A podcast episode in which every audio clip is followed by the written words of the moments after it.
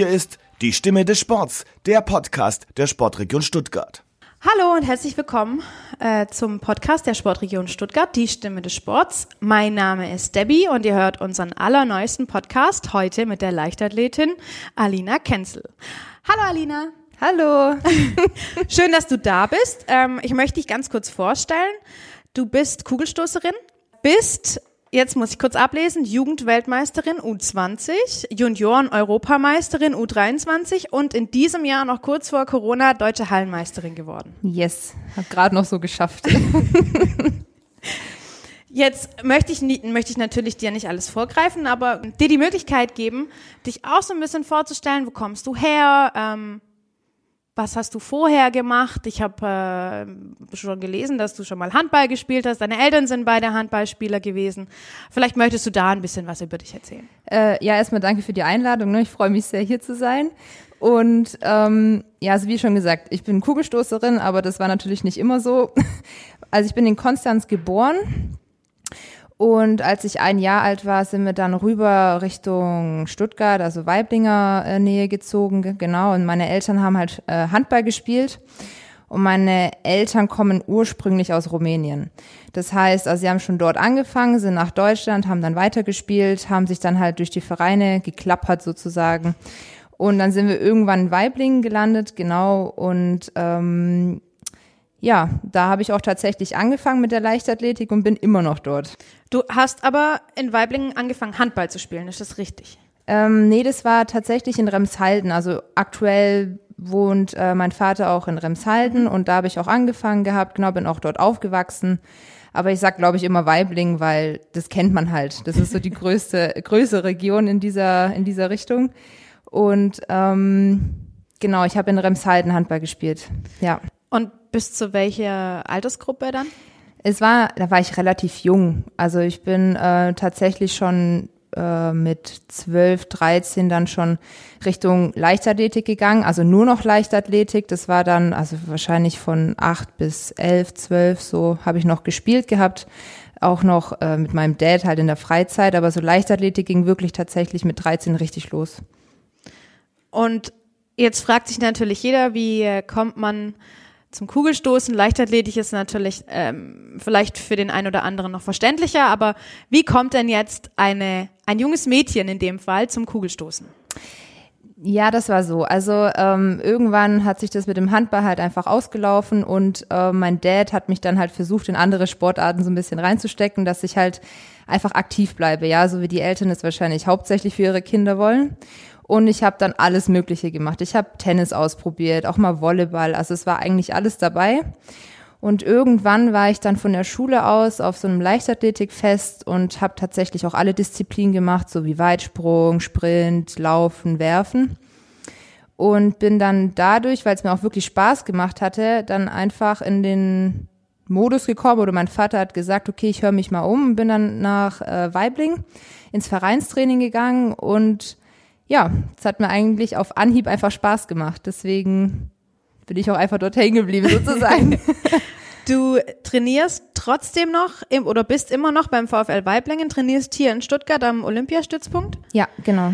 Jetzt hast du dieses Jahr schon dein, dein, so ein kleines Ziel, was ich schon gelesen habe, von dir erreicht. Du hast dieses Jahr schon über 18 Meter gestoßen, ja. nämlich bei der deutschen Hallenmeisterschaft. In Leipzig war das. Das ja. war Anfang März, glaube ich. In dem Februar. Im oder? Februar ja, noch. Februar. Mhm. Ähm, wie ist es danach weitergegangen? Ich habe gelesen, du solltest danach nach Stockholm eigentlich, nach Schweden.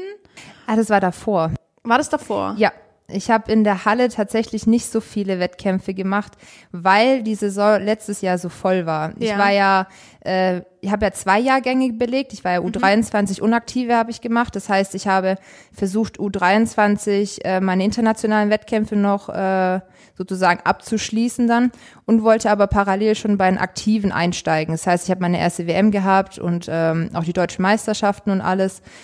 Äh, genau und deswegen haben wir gesagt, weil die Saison bis Oktober ging, mache ich erstmal Pause, fange später an und steige aber auch später in die, also in die Hallensaison ein. Ja. Und auch mit weniger Wettkämpfe war einfach, ich glaube, manche, die auch wirklich Leistungssport, also auch aktiv machen, die wissen wahrscheinlich das, was ich meine, dieses ständige und also man hat ja auch viel Druck und äh, man versucht ja auch immer sein Bestes rauszuholen. Und ich glaube, wenn du dir nicht diese Pause manchmal nimmst, zumindest einmal im Jahr für einige Wochen, dass du halt immer auf so einem gewissen Stresslevel bist und ähm, man muss einfach mal sich auch die Zeit nehmen, Pause zu machen.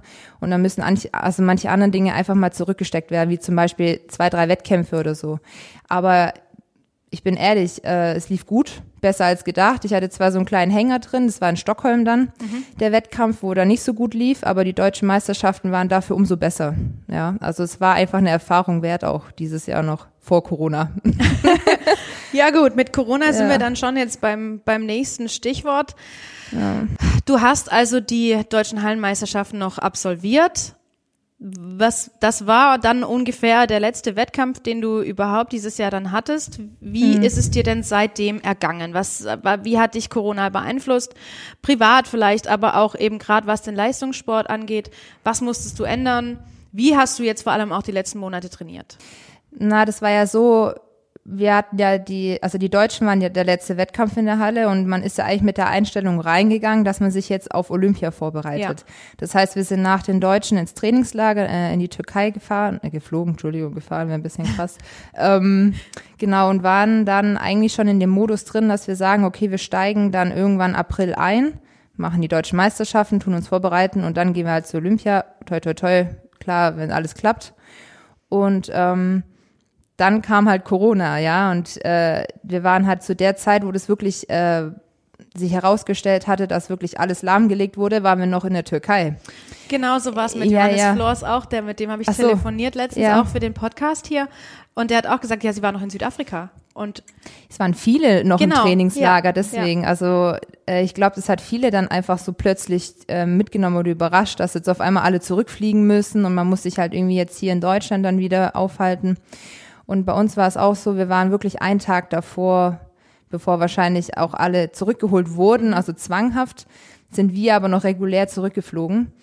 Und dann war schon wieder so die Diskussion, okay, wie geht's weiter? Also wir wussten, okay, es ist alles lahmgelegt, da mussten wir gucken. Ähm, wir haben uns in unserer WG, in einem Zimmer haben uns einen Kraftraum aufgebaut. Echt? Ja. Cool, aber ja. also wirklich cool. Habt ihr dann auch hier vom OSP ähm, Gewichte und sowas bekommen. Genau, also wir ja. haben ja bei uns in unserer Abteilung, da ist im Wurfbereich, haben wir ja auch noch Stangen und Gewichte übrig gehabt und die haben wir sozusagen dann in den Bus geladen und haben sie dann zu uns in die WG gefahren, haben dann in dem Zimmer alles aufgebaut für Squat, für Bankdrücken und alles Mögliche und ähm, haben dann parallel halt so wie es ging, wie man halt durfte, irgendwie auf den Feldern gestoßen oder halt man ist rausgegangen mal für Sprints oder für Sprünge. Ähm, aber dir war ja, also du, es war ja nicht erlaubt, dass du in die Halle gehst oder in irgendwelche Fitnessstudien. Es war ja alles geschlossen und ähm, das war schon, ich sag mal, ein Schock vielleicht nicht, weil man hat sich schon darauf eingestellt gehabt, dass halt es so kommt. Aber es war einfach wortwörtlich scheiße, ja, weil du mhm. hast dich halt vorbereitet, du warst gut drauf und wolltest auch wirklich dieses Jahr dann loslegen. Ja. Und auf einmal hieß es, nee, alles ist weg und keine Wettkämpfe und man weiß halt auch nicht mehr, wann was ist und du trainierst ohne wirklichem Ziel, ohne dass du sagst, hey, okay, ich tu mich jetzt mal zwei Wochen auf das und das vorbereiten. Nee, du guckst, dass du irgendwie über Wasser bleibst, dass du dann vielleicht in zwei, drei Monaten einen Wettkampf machst. Und das war halt erstmal schwer, ja. Genau. Klar, ja. Und damit dann auch die Absage oder die, die Verschiebung von den Olympischen Spielen. Mhm. Äh, jetzt würde ich ganz gern kurz darauf eingehen, wie das mit der Quali funktioniert. Äh, man, die, ja. die Quali-Weite wären 1850. Genau, 1850. Äh die hast du jetzt dieses Jahr noch nicht gestoßen. Mm, nee, leider hättest, noch nicht. hättest, hättest sie aber vielleicht bei der Deutschen stoßen können? Wie sieht es aus? Ja, also man geht immer persönlich, glaube ich, mit der Einstellung rein, dass man sich ja verbessert und sein Maximum ja. rausholt. Und ähm, ich habe das schon angepeilt, äh, bei den Olympischen Spielen zu starten. Das ist natürlich so ein Riesentraum von jedem Athleten, glaube ich. Und äh, klar, auch von mir. Und daraufhin habe ich auch so trainiert.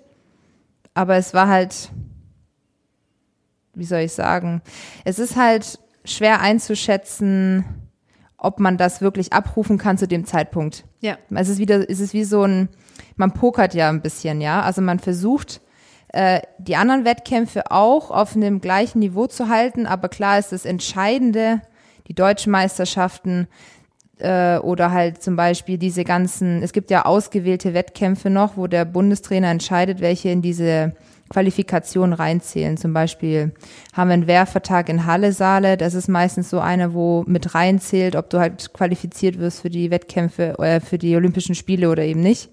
Ähm, also du hast einmal die Chance, dass du die 18,5 stößt und dann halt aufgrund deiner Weite qualifiziert wirst.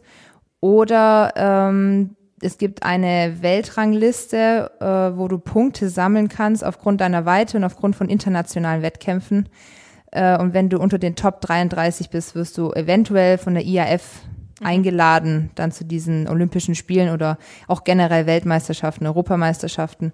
Genau. Ähm, aber ich würde mich persönlich nie darauf verlassen, weil man möchte ja klar die Norm erreichen, das, was gegeben ist. Man möchte sich ja auch verbessern. Nee, also du versuchst ja schon immer dann die, ähm, die Weite und diese, du musst unter den besten drei in Deutschland sein. Das möchtest du ja erreichen. Also das ja. heißt, du gehst zu den Deutschen hin, sagen wir mal, okay, du stößt halt eben diese Weite oder PB, wie auch immer, und bist unter den besten drei in Deutschland. Personal Best. Ja, genau, Personal ja. Best. Und dann wirst du daraufhin halt qualifiziert, äh, qualifiziert. Und das ist halt eben so das mein persönliches Ziel tatsächlich, dass ich sage, okay, auf an dem Tag wo man es machen sollte, muss, wie auch immer. Äh, die Weite plus unter den besten drei in Deutschland. Ja gut, aber du bist ja schon mit eigentlich fast schon generell gesetzt unter den ersten drei in Deutschland. Ja, man darf sich aber nie zu sicher sein. Ja, natürlich. Ja.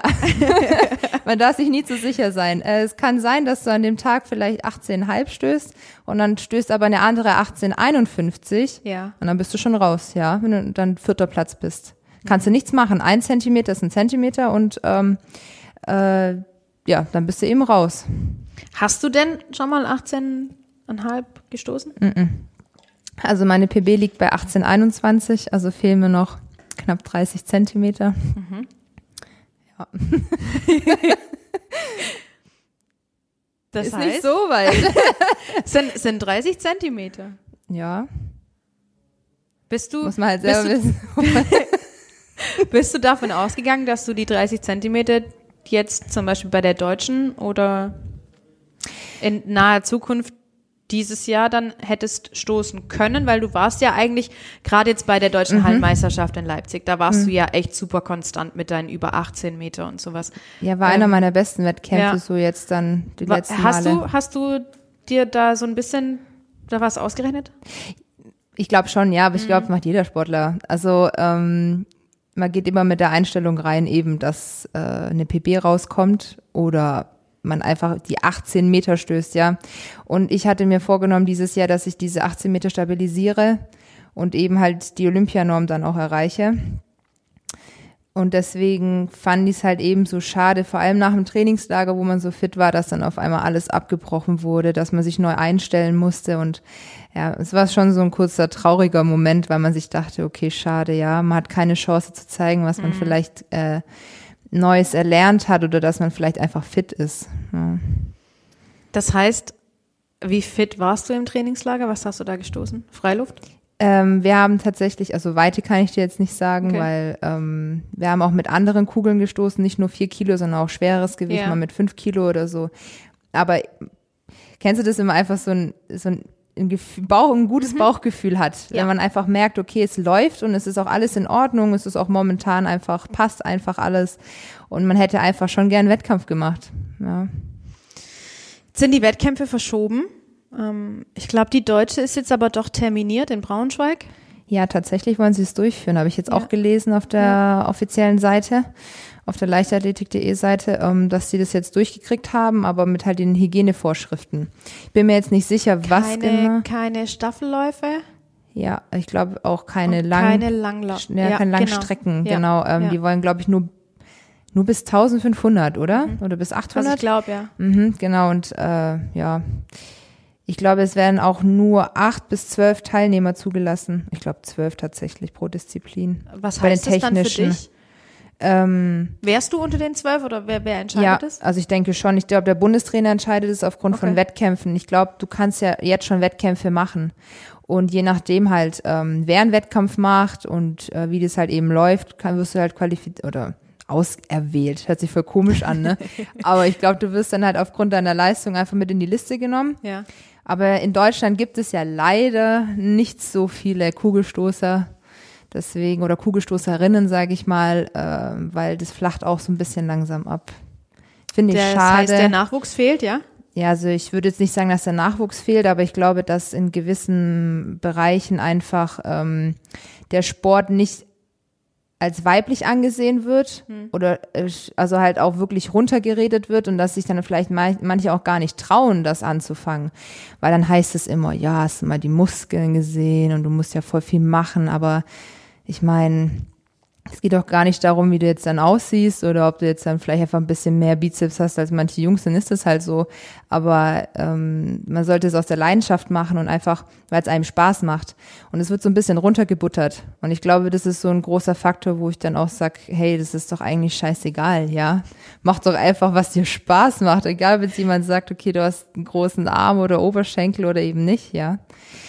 Ja gut, aber äh, Frauen gucken da, da, da natürlich auch schon extrem drauf. Und Ja. das waren halt jetzt auch viele Kugelstoßerinnen, die halt jetzt auch nicht unbedingt so aussahen wie du. Also du hast jetzt echt eine richtig schöne Figur, du bist sehr schmal, du hast aber trotzdem unheimlich viele Muskeln.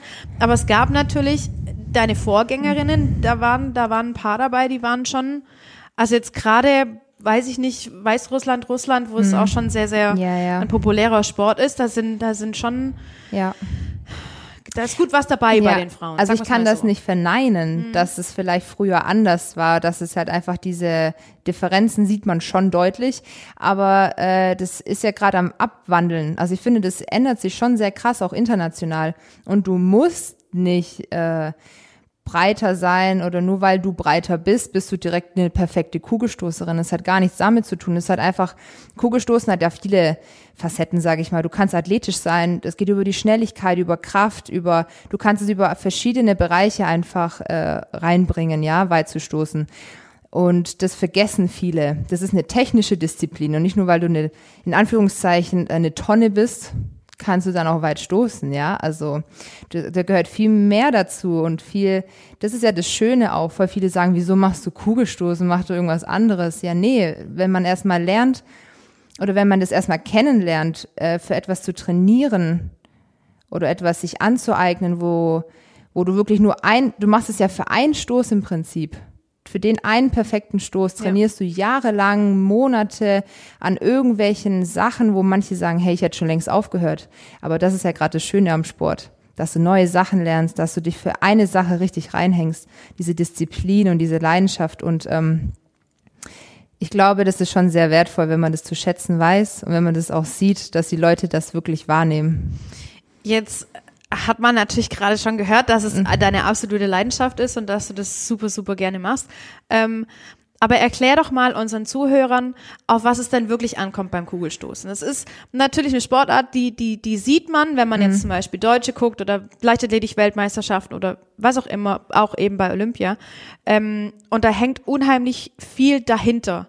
Aber ich glaube, dass das viele Zuhörer gar nicht wissen, was da alles so dazugehört. Vielleicht kannst du das ein bisschen erläutern.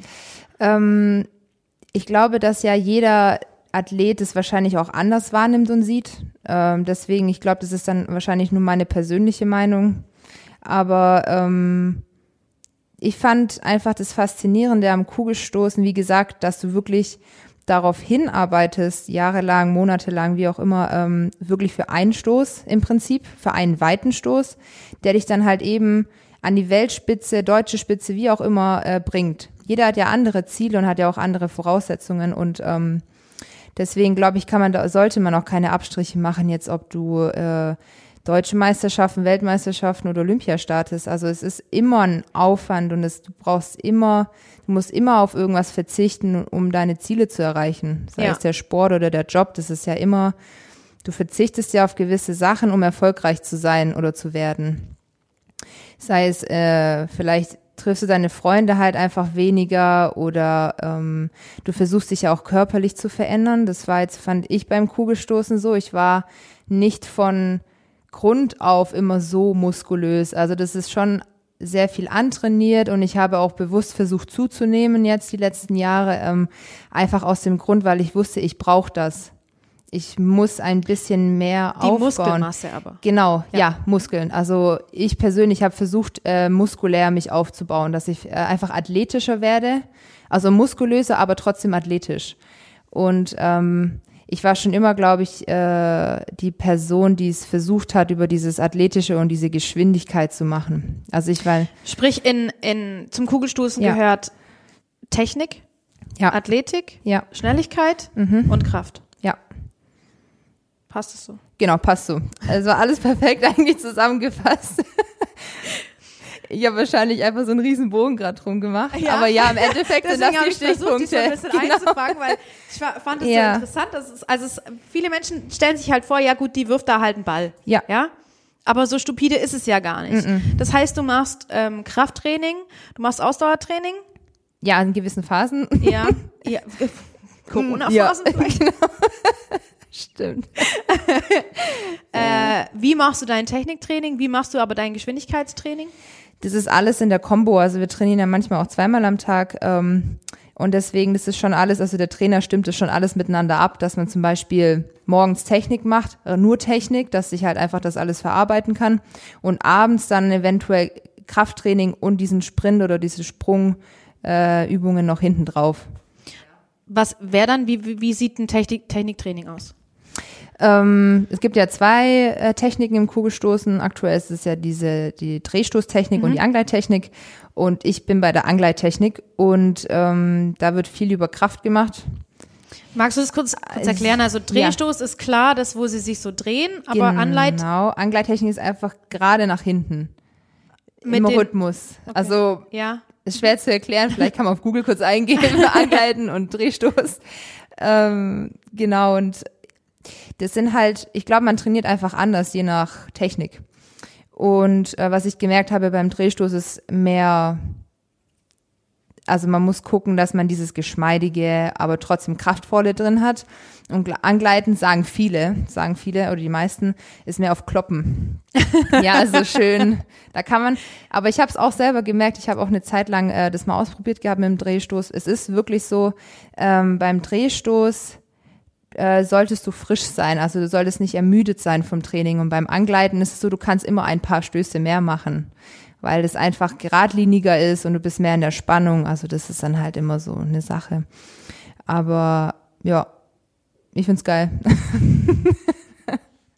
Das ist schön, das merkt man auch. Also, dass du deinen Sport liebst, das kommt definitiv rüber, würde ich Das mal sagen. gut. Jetzt hast du ähm, mir vorhin erzählt, ihr habt euch einen Kraftraum aufgebaut bei euch in der WG. Genau. Mm. Ihr macht dann also dementsprechend auch unheimlich viel Kraft, Ausdauer, also ja schon so Kraft. Also es ist nicht. Kraftausdauer, es ist eher Schnellkraft oder Ja. Maximalkraft. In so Okay. einer Phase sind wir meistens. Kraftausdauer, äh, Schnellkraft ist zum Beispiel, du nimmst ein höheres Gewicht, zum Beispiel, jetzt kommt es richtig fachwissenschaftlich hier, vielleicht 80 Prozent von deinem Maximalgewicht Ja. und versuchst es dann halt auf maximale Geschwindigkeit, zum Beispiel Bankdrücken, Mhm.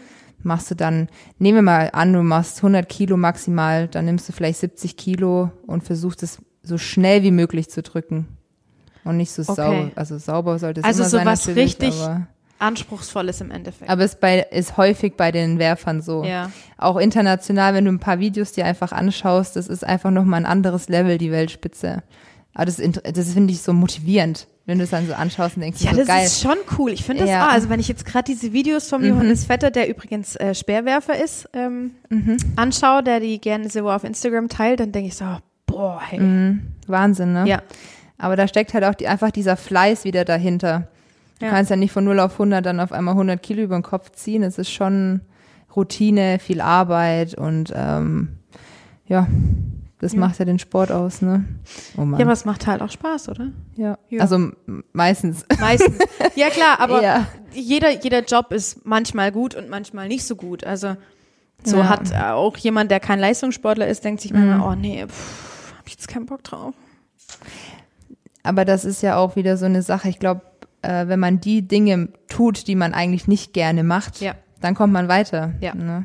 Wenn du immer das, meistens machst, so. ja genau, wenn du immer nur das machst, was dir gefällt und wo du kannst, nee, ich glaube, du musst die Dinge machen, die du eben nicht gerne tust. Ja, weil man sich ja halt auch weiterentwickeln will. Genau, Und weiterentwickeln ja. tust du dich nicht über die Dinge, die du eh schon gut kannst. Genau, richtig. Also es ist persönlich so wie sportlich, körperlich, Genau. wie auch ja. immer. Ja. Ja. trifft in allen Lebenslagen zu, würde ich sagen. ja. Eigentlich. Jetzt haben wir schon ganz viel über deinen Sport gesprochen. Jetzt ähm, haben wir natürlich ein bisschen eine, eine, sag ich mal, Wettkampfflaute dieses Jahr aufgrund von, von Corona. Müssen alle erstmal abwarten, wie das so wird. Ähm, trotzdem hast du natürlich eine, ich sag mal, ein großes Sternchen, auf das du aufschauen kannst. Nämlich Christina Schwanitz, die schon sehr, sehr viel gerissen hat in ihrem Leben oder in eurem Fall gestoßen. ähm, was bedeutet es für dich, jemand, jemanden vor der Nase zu haben, ja im Endeffekt? Ich meine, du bist jetzt gerade aus dem Juniorenbereich raus, Ja. ähm, bist jetzt, trudelst so langsam im aktiven Bereich ein, Ja. hast aber jetzt natürlich jemand vor dir, der wirklich fast alles oder alles erreicht hat in seinem Leben. Ja. Ähm, was für eine Motivation ist das für dich? Also vorab möchte ich sagen, dass ich äh, wirklich, wirklich Respekt vor Christina habe und es dann auch wirklich äh, ihr hoch anrechne, vor allem jetzt auch nach der Geburt von ihren Zwillingen, Ja.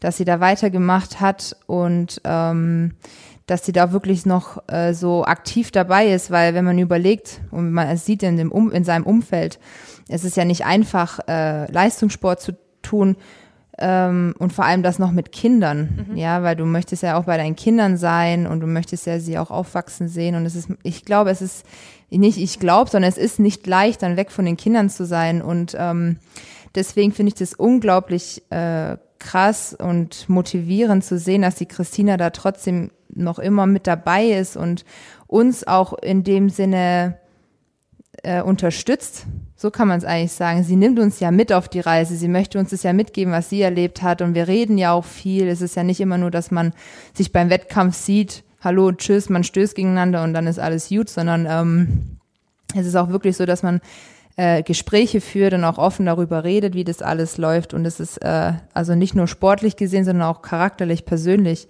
ein Vorbild. Ja. Ja, auf jeden Fall. Also Christina ist Ja. eine ganz, ganz, ganz tolle Frau und immer Ja. positiv und Definitiv, wirklich auch ja. Mhm. super motivierend, gell? Ähm, jetzt trainierst du ja hier in Stuttgart mit einer, mit einer Trainingsgruppe. ja. Ähm, aus wem besteht denn die? Also zum einen ist es der Nico Kappel, dann der Simon Bayers noch mit in der Gruppe drin.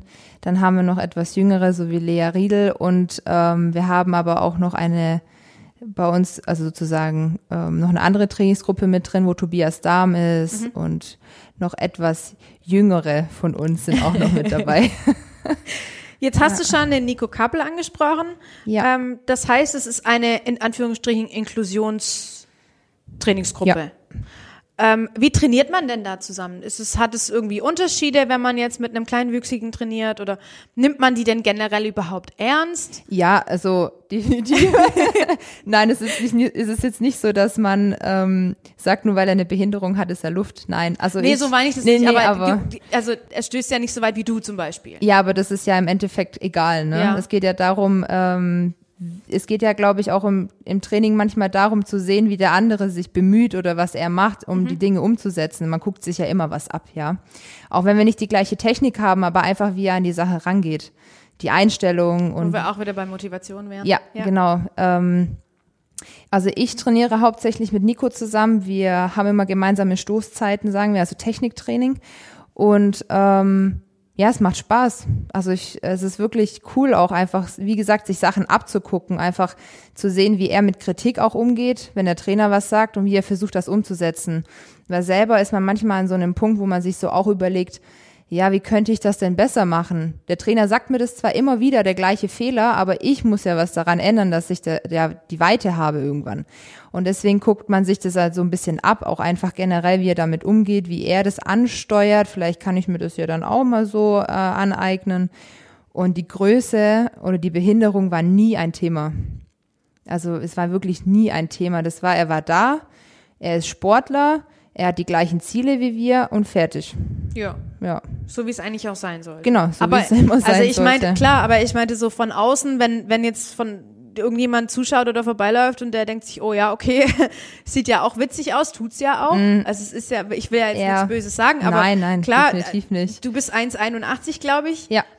Ähm, da, Und dann 1,40. und dann, und dann 1,40, Ja. das sieht, also, aber ich find's find's echt unheimlich cool, dass man da so zusammen trainieren kann und sich halt Mhm. auch eben einfach auch Sachen abguckt, weil der Nico natürlich auch ein Mensch ist, der schon gewisse Hürden alleine durch seine Behinderung hat in seinem Mhm. Leben nehmen müssen. Ja. Und dass da sich andere Leistungssportler einfach auch was von abschauen können. Ja, Das- definitiv. Also ähm, ich finde es ich find's wirklich teilweise noch erschreckend, wie Leute auch darauf reagieren äh, oder auf Menschen mit Behinderungen reagieren, weil ähm, wenn man auch jetzt zum Beispiel in der Stadt unterwegs ist und zum Beispiel jemanden sieht, der zum Beispiel, also ich weiß ja nicht, äh, körperlich behindert oder eingeschränkt ist oder auch meine Freundin, ihr Bruder hat Down-Syndrom, ähm, die Leute, manche Leute, die verstehen das nicht, weil sie nicht in diesem Umfeld aufgewachsen sind und sehen das als komisch an und gucken dann halt auch dementsprechend. Ne? Und ich finde das einfach traurig, weil ähm, man kann in erster Linie ja nichts dafür und ähm, man sollte das einfach als, also das ist für mich selbstverständlich, dass man das als normal wahrnimmt. Ja. Das ist halt einfach so, die sind Ja, auch es nur halt, Menschen, genau, genau. ja. Und ähm, nur weil sie jetzt sowas haben, körperlich eingeschränkt sind oder geistig, sind, sind sie ja nichts anderes. Ja. Nee, vor allem sind sie nicht weniger wert. Äh, Ja. Das ist ja, das Ja, ist ja, ja, eigentlich der genau. springende Punkt an dem, an dem Ganzen. Ja. Wieso sollte ich mir von der Person nicht genauso was abgucken können? Oder so. Das ist halt, oder manche sagen ja immer, ja, man muss immer an die hoch, an denen äh, aufschauen, wo vielleicht erfolgreich waren oder das und Die das. Gut, aber Und- der Nico ist ja unheimlich erfolgreich. Ja, also ich meine nur generell einfach, Ja. also zum Beispiel auch auf der Straße, wenn du jemanden siehst, warum sollte ich mir nicht was von ihm abgucken können? Ja. Äh, nur weil er vielleicht keinen Weltmeisterstatus hat oder so, das ist doch Blödsinn, weil du weißt ja auch nicht die Hintergrundgeschichte. Jeder Nee, hat sein klar. Päckchen zu tragen. Und ähm, ich glaube, es ist generell nicht einfach, mit sowas umzugehen erstmal, weil es halt einfach als komisch angesehen wird oder hey, der kann eh nichts und aber es stimmt ja nicht, ne? Was glaubst du, könnte man denn ähm, in der Gesellschaft oder, oder in der Wahrnehmung der Menschen so ein bisschen verändern, dass es nicht mehr so ist? Also, dass du nicht mehr irgendwie doof angeguckt wirst? Generell jetzt nicht nur, wenn du als Nichtbehinderter mit jemandem Behinderten durch die Stadt läufst, sondern einfach, wenn zum Beispiel Nico mit seinem besten Kumpel Matze durch Stuttgart läuft. Die Ja. werden, A, natürlich werden sie angesprochen, weil sie ziemlich bekannt sind, aber B, werden natürlich auch sicherlich Leute drumlaufen und denken, oh, pff, was sind denn das für zwei? Ja. Äh, Ich glaube, das ist eigentlich eine, das ist eine menschliche Grundeinstellung, würde ich da eigentlich eher sagen, ne? Weil, ähm, wie gesagt, wenn du das halt eben nicht kennst oder noch nie gesehen hast, dann reagierst du auch dementsprechend drauf. Abweisend. Ja, so abweisen und Ja. du weißt nicht, was es ist und ist jetzt auch wirklich alles in Ordnung, aber das ist, ähm, das ist auch, glaube ich, das siehst du ja auch häufig in den, zum Beispiel im Fernsehen ist ja das beste Beispiel. Du siehst ja immer nur große Leute, Dünne Leute. dünne Leute, Hübsche Leute. genau, hübsche Ja. Leute, Ja. ohne Marke oder einfach, ähm, ja, ohne Pickel, ohne irgendetwas. Ohne Zellulite. Genau, ja, also solche Sachen. Und ähm, ich glaube, wenn man da allein schon was ändern würde, Mhm. wie zum Beispiel Toyota-Werbung, wo auch der Matze drin ist, das macht schon viel aus. Und es sollte auch eher gefördert werden, wie das immer diese, immer diese eintönigen selben äh, Modelle nimmst, Ja. sag ich mal. Weil es ist ja nicht so. Wenn du durch, durch die Stadt läufst oder keine Ahnung, dann siehst du alle. Du siehst äh, XS-Leute, L-Leute, XL, groß, klein, verschiedene Haarfarben, verschiedene Hautfarben. Und das ist ja, wie du sagst, es ist ja nicht weniger wert, nur weil du anders bist. Ja, eben. Ja. Finde ich cool. Ähm, ich glaube, das ist ein ganz guter Ansatz, den man ähm, eventuell auch mal weiter verfolgen sollte. So jetzt gerade in Ja. der in der Öffentlichkeit. Ähm, jetzt möchte ich noch mal zu deinem zu deiner sportlichen Laufbahn so ein bisschen zurückkehren. Man sieht auf äh, diversen Fotos von dir immer ein Mhm. rotes Band an deinem Arm. Das rote Band, Das rote Band. das war Band. eine Handgelenksbandage, meinst Ja. du? Äh, Ich habe es jetzt gewechselt in Grau. Hat es, hat es irgendwie was zu bedeuten oder ist es, ist es so ein Spleen oder Äh, was ist es? Nee, also Handgelenksbandage benutzt ja hauptsächlich einfach für das Stoßen Mhm. an sich, dass halt einfach dein Handgelenk geschützt ist aufgrund des Drucks Mhm. vorne beim Abstoß. Aber ja, sie war irgendwann einfach, die war einfach irgendwann am Ende. Also sie war einfach schon sehr stark benutzt, würde ich sagen. Okay. Und deswegen habe ich sie ausgetauscht. Aber es hatte kein Ritual oder so hinten. Hast du irgendwelche Ticks, Rituale? Aber wenn ich die alle aufzähle jetzt, Oh, dann so uh, viele. Na dann leg mal los. Wir haben noch ein bisschen Zeit. Wir haben noch ein bisschen Zeit. Nein, also ich glaube, dass jeder Sportler so seine Rituale verfolgt oder halt immer solche, so einen Ablauf im Kopf hat. Beim Aufwärmen, was du machst, oder ob du jetzt vielleicht auf die rechte Brust oder auf die linke Brust schlägst, immer bevor du halt dann loslegst, einfach als Motivationskick nochmal. Äh, ich glaube, wenn man sich Videos von mir anschaut, sieht man das schon, ja, was, was für ein gestörtes Kind ich da bin. Aber also, aber es ist halt einfach, es gehört irgendwie dazu, ja. Du versuchst die halt zu motivieren und halt wirklich da zu sein und dann entstehen manchmal Sachen, da frage ich mich selber, warum macht sie das? Aber Ja, jetzt erzähl uns mal, was machst du? was ich mache? Ja. Lass mich mal kurz jetzt überlegen. Also, bevor ich ja äh, generell immer in den Ring gehe, versuche ich ja mit der Kugel mich aufzuwärmen. Das heißt, ich mache die immer um meinen Körper oder werfe die manchmal hoch oder stoße die nochmal in den Boden. Dann ähm, klopft man sich zum Beispiel, äh, tue ich persönlich mir meistens immer auf die Schenkel klopfen oder hau mir nochmal richtig doll auf die Arme. Und dann sieht man halt zum Beispiel nach dem Wettkampf immer auch die Striemen auf meinen Oberarm. Von deinen Händen. Ja, weil ich halt immer versuche, da drauf zu hauen, dass es einfach halt mal warm wird, ne, dass man vielleicht noch mal so sich so einen Push gibt. Dann ähm, muss ich gerade selber, ist schon so lange her, dass man Wettkampf gemacht hat, gell? Da muss man sich erstmal wieder dran erinnern. Dann laufe ich meistens immer vor äh, an den Balken und dann geht's halt los. Dann versuch, bin ich mit meiner Fußspitze immer an dem Boden und klopfe da immer am Boden rum und dann gebe ich noch mal so einen Rutsch mit und dann gehe ich hinten an den Balken, dann werfe ich die Kugel nach oben und hoffe jedes Mal, dass ich sie auch wieder auffange. Weil das, die würde echt scheiße aussehen, wenn du sie nicht fangen würdest. Und sie Ja. schlägt dann Oh. so einen Meter neben die wieder ein. Ja, dann hoffe ich immer, dass ich sie wieder auffange und dann, ja, oder zum Beispiel auch, es hört sich jetzt voll doof oder so komisch an, wenn man, ich versuche ja immer, also ich mag das manchmal nicht so Magnesia dran zu machen, ich mag eher den Grip. Und dann lecke ich mir die Finger ab, so, und dann mache ich das an meine Kugel ran und dann habe ich einfach so ein Gefühl Also ich glaub, von das muss ich mal griffig. live sehen. Ja, das hört bei sich der Deutschen komisch bin ich dabei jetzt. genau. Jetzt leckt sie ihre Hände, aber jetzt geht's los. Und ja, dann geht's eigentlich schon los, ja. Ich weiß manchmal auch gar nicht, wenn du, glaube ich, weit stößt. Habe ich mir auch manchmal Videos angeschaut. Wenn du dann dich freust, dann machst du ganz komische Sachen manchmal.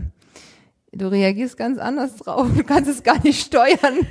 Ja gut, du bist Also, halt auch einfach echt im genau, Tunnel bist dann, im Tunnel? Ja. dann und dann auf einmal fängt's an, entweder du springst rum oder du gehst zu deinem Coach, wenn du dich halt freust, weißt Ja. du, wie ich meine? Und dann guckt man sich die Videos im Endeffekt an und denkt mir so, warum, warum hast du das getan? Warum machst du das? Hör doch einfach auf. Bleib doch einfach konzentriert und setz Aber es ist doch hin. schön, es ist so schön Ja. menschlich, finde ich, dass, äh, Ja, wenn doch. man sowas dann auch Ich glaube schon, es sind einfach die Emotionen. Das Ja. ist ja noch das Schöne ne, Ja. am Sport, dass man da einfach von seinen Emotionen geleitet wird. Ja, Cool. ja. Ähm, jetzt hast du relativ lange Haare. Mhm. Was macht man, also jetzt außer so ein, so ein riesen Dutt auf dem Kopf, was macht man mit den Haaren beim Stoßen? Weil generell stören die, müssen die weg oder ist es einfach nur so ein Spleen? Ähm, es gibt ja verschiedene, manche flechten sich ja, Ja. auch die Haare, manche lassen sie auch offen. Aber ich bin jedes Mal, auch schon im Training habe ich das gemerkt, ich bleib jedes Mal hängen an meinen Also du Haaren. verhedderst dich wirklich ja, in deinen genau. Haaren? Ja, Okay. also ich, ähm, vor allem in der Phase, wo ich die Kugel an meinem Hals habe und dann abstoßen möchte, ich bleib jedes Mal dran hängen. Das heißt, ich reiß mir die Hälfte von meiner Kopfhaut auch noch mit Autschi. raus und dann fliegt es noch nach vorne alles. Und ich habe da einfach, das ist auch unangenehm, selbstverständlich, ne, wenn du deinen Haaren ziehst und Ja klar, dann irgendwie tut halt weh. Genau, und deswegen habe ich mir das halt so angeeignet, einfach alles weg, wirklich äh, straight nach oben, auch mit dem Dutt, dass es halt einfach irgendwie alles so am Platz ist. Weil ich habe wirklich lange Haare auch jetzt bekommen und ähm, selbst im Zopf würde ich mir das noch alles mitreißen. Aber abschneiden ist keine Option. Nee, abschneiden ist keine Option. Das bleibt alles so. Ja, ich meine, lange Haare sind ja auch was Schönes. Ja, man ist ja auch irgendwo noch Frau. Nur weil man ja eine, Dis eine Kraftsportdisziplin macht oder Kraftsport an sich ausführt, heißt es ja nicht, dass du keine Frau bist. Du gehst ja trotzdem auch aus, du ziehst dich ja auch mal schick an, machst deine Haare auf. Das ist ja auch, was die meisten immer vergessen. Ne? Mhm. Die denken so, oh ja, das ist bestimmt übelstes Mannsweib. Also kann ich mir vorstellen, es Ja, kam wer auch so denkt kom- sowas von dir?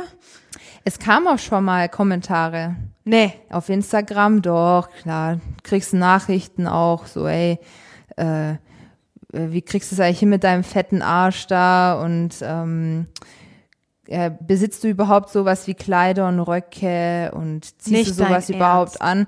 Traust du dich das überhaupt anzuziehen? Weil sonst sieht man ja deinen ganzen Nacken, siehst du aus wie ein Mann. Ja, ist klar, du kriegst immer manchmal Kommentare, wo du so denkst, okay, alles klar. Kommentare oder private Also ja? Priva Privatnachrichten von irgendwelchen Fremden meistens, ja. Unglaublich. Die folgen dir oder die folgen dir teilweise gar nicht. Äh, Das war, das habe ich gar nicht drauf geachtet. Ich habe immer direkt gelöscht, weil ich mir so denke, das muss man sich ja nicht antun. Wie viele Follower hast du denn bei Insta? Ich glaube um die 8200. Und dann, ja, ab und zu, es kam auch schon mal Kommentare unter einem Bild, ja, ähm, ob, also auch so wirklich schon sehr, sehr direkt, glaube ich, muss ich mal kurz zurückerinnern, glaube ich, ob, ob ich denn ähm, überhaupt jemals einen Mann haben könnte, weil ich bin ja immer, ich werde ja immer stärker sein wie er, ob ich da überhaupt jemanden finde. Also so ganz komische So, Sachen. so Ego. Ja, so von wegen, Also- okay, ich muss jetzt erstmal abnehmen und eine XS werden, dass ich dann einen Mann habe und, Und geliebt bloß werde. nicht stärker sein. Genau, bloß nicht stärker sein.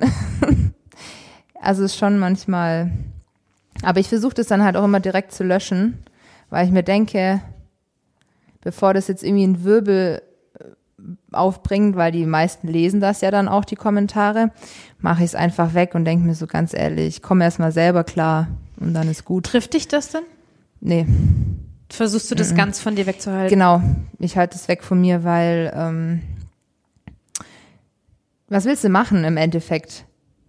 Also das ist ja dein, das ist ja dein Leben und du verfolgst ja ein Ziel und wenn es eben mit reingehört, dass du etwas muskulöser bist, dann ist das so und das ist dann mein Problem. Und ähm, wenn ich aber kein Problem damit habe, ist ja auch eigentlich alles in Ordnung. Richtig. Ja. Und wenn er meint, er muss dann halt irgendwas dazu sagen, kann er das gerne. Aber das ist nicht, eben nicht meine Meinung. Und dann ist das so. Er muss sie dann halt unbedingt äußern. Ja, genau. Öffentlich. Am besten noch. ja, vielleicht. Ja, aber das beeinflusst ja auch viele kleine oder jüngere Mädels, sage ich. Klein ist das schlechte Wort. Äh, jüngere. Mm, Ich habe auch immer häufiger mitbekommen, wo dann auch sagen, ja, ich will vielleicht nicht unbedingt die Disziplin machen, weil da werde ich ja so breit oder so. Dann habe ich gesagt, du mach, was du möchtest. Es ist egal, was andere sagen. Die Leute, die dich mögen und die dich unterstützen, die werden immer hinter dir stehen. Es ist scheißegal, ob du eine zwei Zentimeter mehr Bizepsumfang hast oder nicht. Ja, das ist egal. Das macht, das tut nicht zur Sache, ja. Aber aufgrund dieser Kommentare, die du abkriegst von Leuten, die selber wahrscheinlich nicht mal ein Bild drin haben bei solchen Plattformen, dass du dich darauf dann einlässt und sowas glaubst, ist es, nee. Warum? Einfach löschen und gut ist. Nicht zu Herzen nehmen. Genau, nicht zu Herzen nehmen. Jetzt sprichst du viel vom Umfeld. Wie ist denn dein Umfeld? Würdest du, also möchtest du vielleicht auch irgendjemand Danke sagen für, dafür, dass sie immer hinter dir stehen? Ähm, So ziemlich möchte ich eigentlich jedem Danke sagen, der hinter mir steht und der mich, äh, egal ob man jetzt äh, gut miteinander ist oder Leute, die man kennt oder eben nicht kennt, ich bin wirklich dankbar für jede Nachricht, die ich bekomme, positive Nachricht, die ich bekomme. Äh, auch letztens erst, ähm, das äh, würde ich gerne erwähnen, habe ich einen Fanbrief bekommen oder Fanpost ähm, mit einem kleinen Brief drin und mit einer Schokolade, äh, wo drin stand, dass sie sich einfach mal bedanken möchte, dass ich sozusagen für, also dass ich den Sport mache und die Motivation und alles mittrage für die Leute. Das ist aber süß. Ja, und ich habe mich riesig drüber gefreut, Ja. weil das sowas hat man halt eben auch nicht oft und man hört auch nicht oft, dass man einfach so ein Danke, dass man das halt eben auch für nicht nur, dass du das nicht nur für dich machst, sondern du machst es ja auch für andere im Endeffekt, ja. Und klar, Familie, Freunde sowieso. Also ich bin eigentlich, ich bin nicht eigentlich, ich bin stolz auf mein Umfeld und ich freue mich auch immer jedes Mal zu sehen, wie man sich gegenseitig unterstützen kann, weil das macht's ja auch aus Ja. im Leben. Hm. Cool, schön. Jetzt äh, würde ich gern zu unserer Rubrik Entweder oder kommen. Wer die Alina schon mal gesehen hat, ähm, kann sich die Antwort auf die Frage fast schon denken. Die erste Entweder oder Frage an dich lautet Tattoo oder Piercing? Tattoo. Erzähl doch mal was über deine Tattoos. Du hast ziemlich viele. Ja, also es wurde immer mehr. äh, soll ich mit dem Arm anfangen? Ja, erzähl doch mal was vom Arm. Ähm, also ich habe die, die es noch nicht gesehen haben, ich habe äh, Wörter aneinandergereiht um meinen Arm geschrieben rechts. Das heißt, es ist wie so eine Schlinge.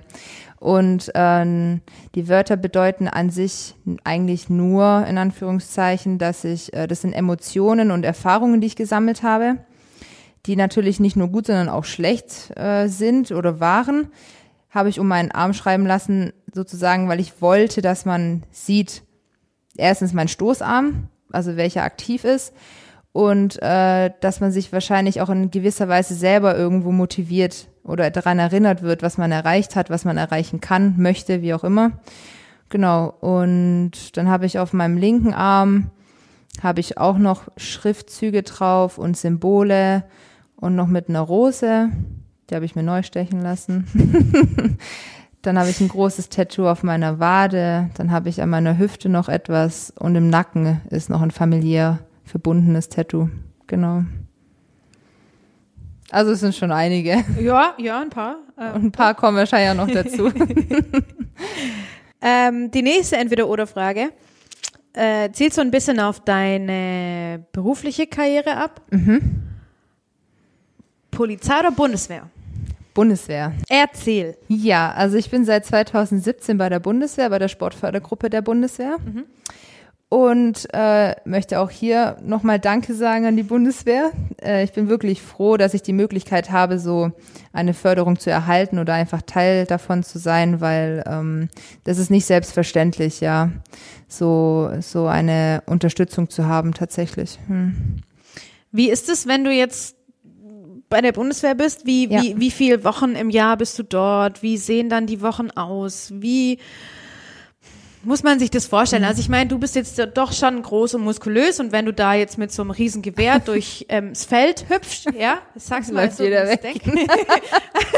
Na, dann sieht es jetzt nicht so aus, als ja. wenn da, wenn da so eine, weiß ich nicht, so eine, so eine schmale, kleine, Aha. weiß ich nicht, rhythmische Sportgymnastin zum Beispiel, mhm. die sind ja alle sehr schmal, dann ebenfalls mit so einem Gewehr übers Feld hüpft. Ähm, wie, wie müssen wir uns das vorstellen? Also, wir hatten eine ganz normale Grundausbildung, mhm. aber die wurde natürlich halt aufgrund unseres äh, Sportlerstatuses verkürzt. Ähm, die ging anstatt zwei Monate sechs Wochen lang. Und da hat man, wir haben eigentlich alles gleich gemacht. Wir hatten auch eine Schießausbildung, wir hatten auch ähm, Biwak heißt das, das heißt, man geht in den Wald, marschiert in den Wald und übernachtet dann auch dort. Und wie du dann sagst, durchs Feld hüpfen mit Schießen, das hatten wir dann auch die Simulation. Tatsächlich, also das macht ihr auch wirklich, ja?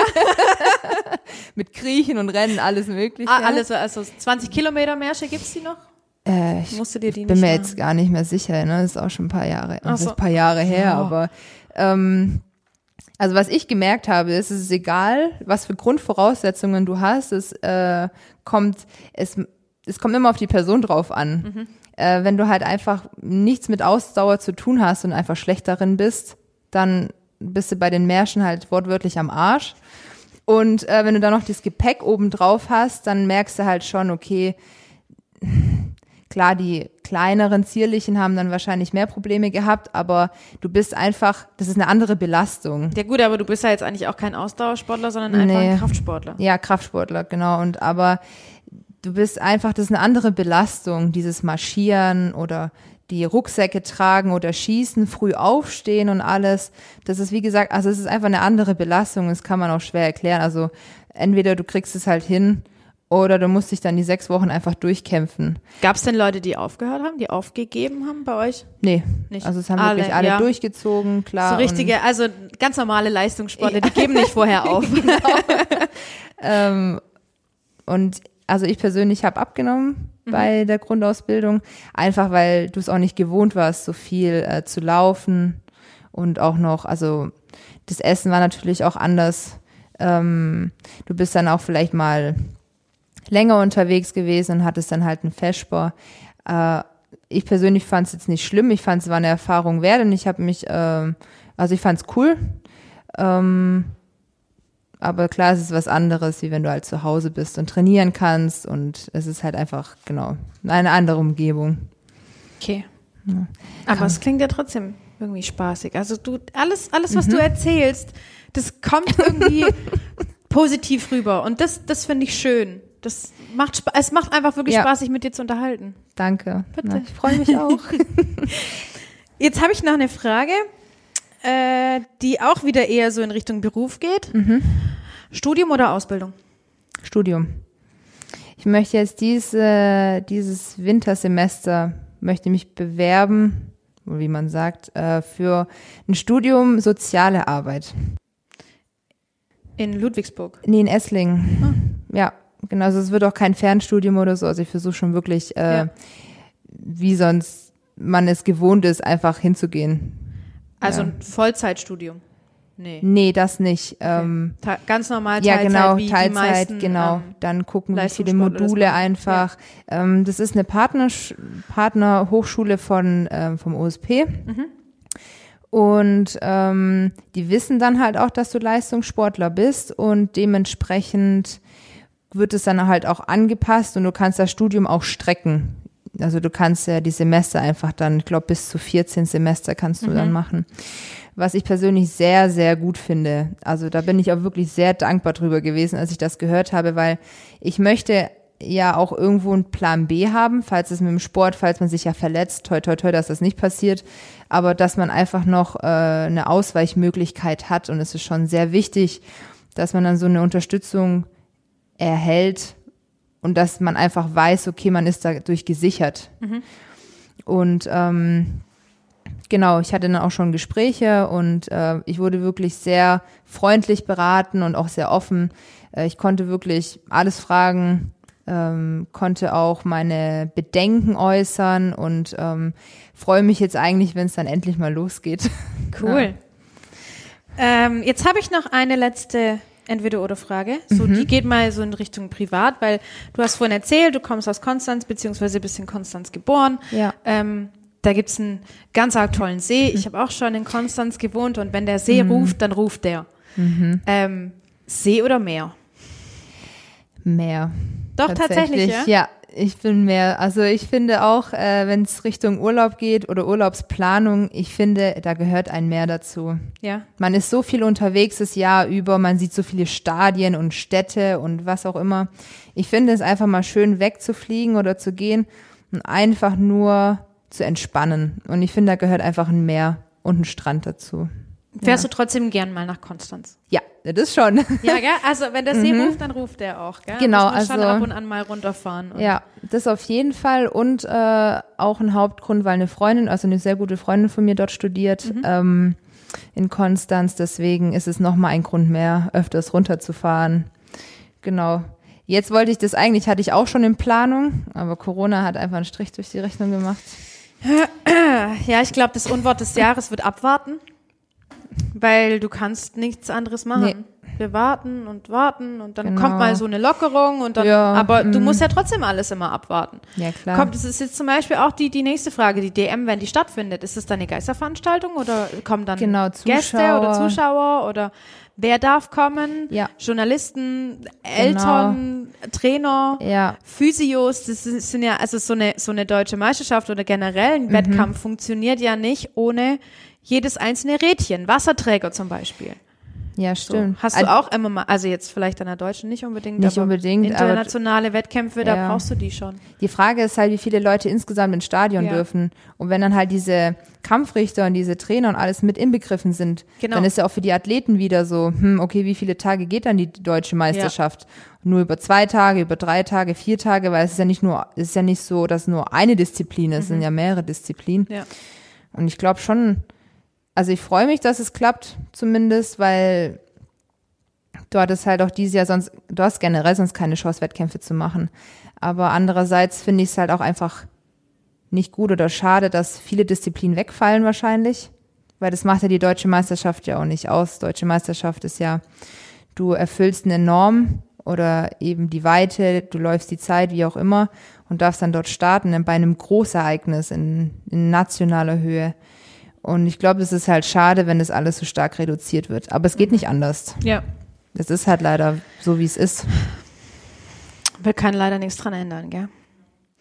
Doch Das- gesund bleiben. Ja, da, Ja. das auf jeden Fall. Also Ja. auch das hoffe ich, dass wir alle gesund bleiben. Ich finde, es ist ein schönes Schlusswort. Vielen, vielen Dank. Ich habe zu danken, ähm, war sehr schön. Dankeschön. Danke, dass du da warst. Möchtest du vielleicht noch kurz auf deinen Instagram-Kanal hinweisen? Ja, wenn, wenn ihr Lust und Zeit habt oder, oder wie auch immer, schaut gerne vorbei. Ähm, entweder gebt Alina Kenzel ein oder Crazina mit C und zwei A hinten.